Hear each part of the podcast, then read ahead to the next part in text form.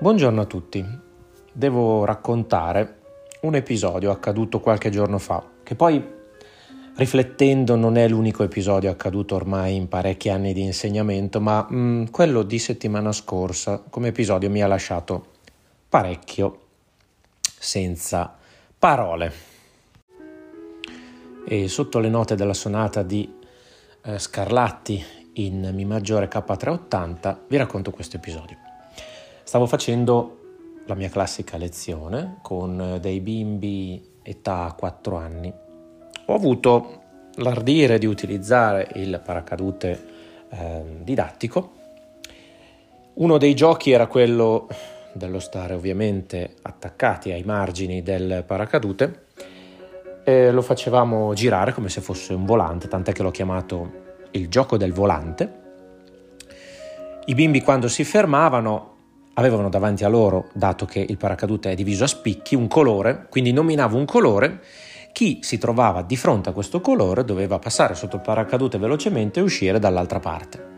Insomma, così come mi hanno insegnato e come continuamente imparo, bisogna cercare, soprattutto per i bimbi più grandi, di dare una sorta di motivazione finale all'esecuzione del lavoro, altrimenti tutto ciò risulta essere mm, noioso e non finalizzato ho avuto purtroppo l'ardire, e mi sono anche sbagliato, devo dire la verità, di mh, mm, proclamare vincitore. Oggi vince, no, ho detto un'altra cosa, ho detto e, e vince, che ne so, Francesco.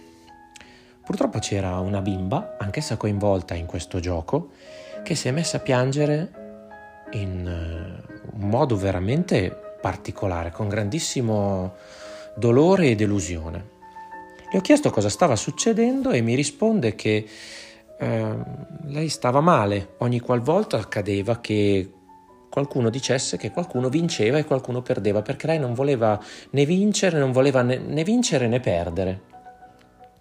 Questo è un atteggiamento che mi ha lasciato abbastanza basito. Ora, non bisogna cadere nell'ipocrisia che in ogni tipologia di atteggiamento basato su un confronto con gli altri non ci debba mai essere la possibilità di confronto. Perché un confronto può essere un confronto sportivo dove necessariamente c'è qualcuno che vince e qualcuno che perde, ci può essere un confronto dialettico dove eh, si incontrano delle necessità e delle istanze, ci può essere un confronto senza mm, vincitori né vinti. Ma certo un confronto presuppone la messa in gioco la messa in gioco. E con messa in gioco intendo dire anche quello che mh, mm, si può chiamare eh, il concetto di self-confidence. Adesso lo analizziamo. La passione secondo Matteo, BWV 244. Sotto le musiche fantastiche di Bach parliamo di self-confidence, che è fondamentalmente il eh, termine inglese di autostima. È il primo passo per conquistare il mondo, è il primo passo che ci permette di avere fiducia in noi stessi, credere nelle nostre capacità, ehm, accettare i nostri limiti ed essere anche soddisfatti dei nostri traguardi. Quindi accettare il nostro limite e essere soddisfatto del traguardo. Quale tipologia di impostazione ipocrita ci può essere nel insegnare a un bimbo il fatto che nessuno vince, nessuno perde, che non si deve um, parlare in questi termini sul confronto. Ma allora questi bimbi quando diventeranno grandi che tipo di paradigmi utilizzeranno? Cosa, cosa succederà loro quando dovranno scontrarsi con il mondo? Con questo mondo? Ma noi li prepariamo? Li educhiamo? Noi genitori, noi docenti, li prepariamo, li educhiamo o, o li mettiamo sotto una campana di vetro? Perché se noi li mettiamo sotto una campana di vetro allora dobbiamo andare avanti così, però la self-confidence è il primo requisito per poter ottenere grandi risultati. E quantomeno essere centrati in noi stessi, autostima, autostima, non cercare la stima fuori, non cercare dei punti di riferimento fuori, ma sentirli dentro noi stessi. È un ambito potentissimo quello dell'autostima, perché ci permette di essere fortemente radicati in noi stessi. Pensiamo, e faccio una breve digressione, all'atteggiamento, alla posizione dell'albero quando facciamo yoga, piedi radicati, le dita radicate, senso di pesantezza, come mi insegna un mio formatore, pensiamo di, porta- di non avere le gambe, di avere il bacino che necessariamente ehm, subito combacia con i piedi, quindi questa forte pesantezza di base. E se noi non siamo radicati in questo mondo che ci continua a sradicare, al contrario, dove andremo a finire? Dove andremo a finire? Con il concetto di self-confidence possiamo parlare anche di quello che è il senso di superamento. Senso di superamento che ci porta, ognuno di noi, ogni volta a voler riscrivere parte del nostro presente in funzione di un non ben determinato futuro. Un presente sul quale, se con lo studio, con la ripetizione, con la devozione, con la fede, credendo in qualcosa, possiamo ottenere grandi risultati o possiamo ottenere risultati. Ora, se nella musica io non mi impegno, non porto a casa le mie 3-4 ore di studio giornaliero, perlomeno quando studiavo in maniera veramente molto più importante, che cosa mai possiamo fare se um, non, non, ci atteggiamo in questo modo? Allora siamo abituati, come dire, sempre più all'ambito dell'intelligenza artificiale che ci somministra tutto quello che vuole, ben confezionato, come se nulla fosse, senza nessun ambito creativo, senza nessun ambito di impegno, perché alla fine siamo collegati a questo.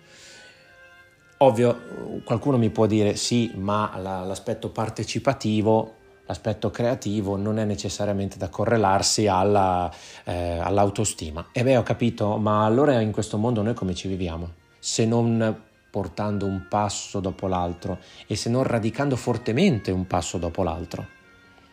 Con lo studio, con l'impegno, con la ripetizione, con la devozione, avendo un mindset, avendo delle persone attorno a noi e avendo un modo di credere e di crescere fortemente radicato. Una delle affermazioni che Napoleon Hill dice è che i grandi leader cambiano idea subito, ma la mantengono. Quindi un leader che non è un bravo leader farà fatica a cambiare idea e non sarà in grado di motivarne il cambiamento.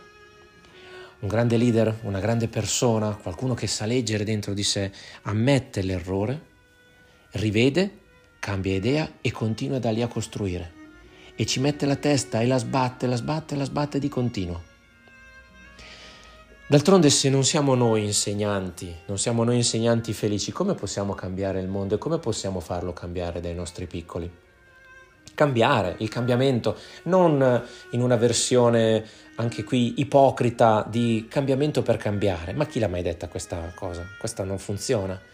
Dobbiamo cambiare per il migliorarsi, per migliorare sempre di più in noi stessi ed essere così in grado di portare qualcosa di buono ogni giorno, ogni ora, ogni minuto all'interno del nostro mondo. Vogliamo quindi dare una direzione alla nostra vita, sia essa musicale? Vogliamo essere creativi? Vogliamo cambiare questo mondo? Bene, allora dobbiamo anche cercare di accettare noi stessi per quello che siamo studiare, ripetere, continuare in un processo continuo di scoperta, perché la curiosità è la base di tutto. Se non siamo curiosi, ehm, rimarremo sempre sulla porta in attesa che qualcuno, possa essere l'omino dell'S lunga o possa essere il, ehm, eh, il furgoncino di Amazon, che ci consegni qualcosa e ci dica, ok, questo è il tuo pacco, così come l'avevi ordinato, non metterci nemmeno la testa, apri, utilizzalo, buttalo via e sei, pro- e sei subito pronto. Ma io ho qualche dubbio in merito, io preferisco costruirmi qualcosa che non posso ottenere da fuori, sforzarmi e vedere se dentro di me ho questa self-confidence che mi permette di poter certe volte sfidare anche me stesso. Insegniamo ai nostri bambini nelle sfide, in sfide pulite, preziose, genuine certamente non nel menarsi, non nel giocare a Minecraft e nell'annientare l'altro. Buona giornata!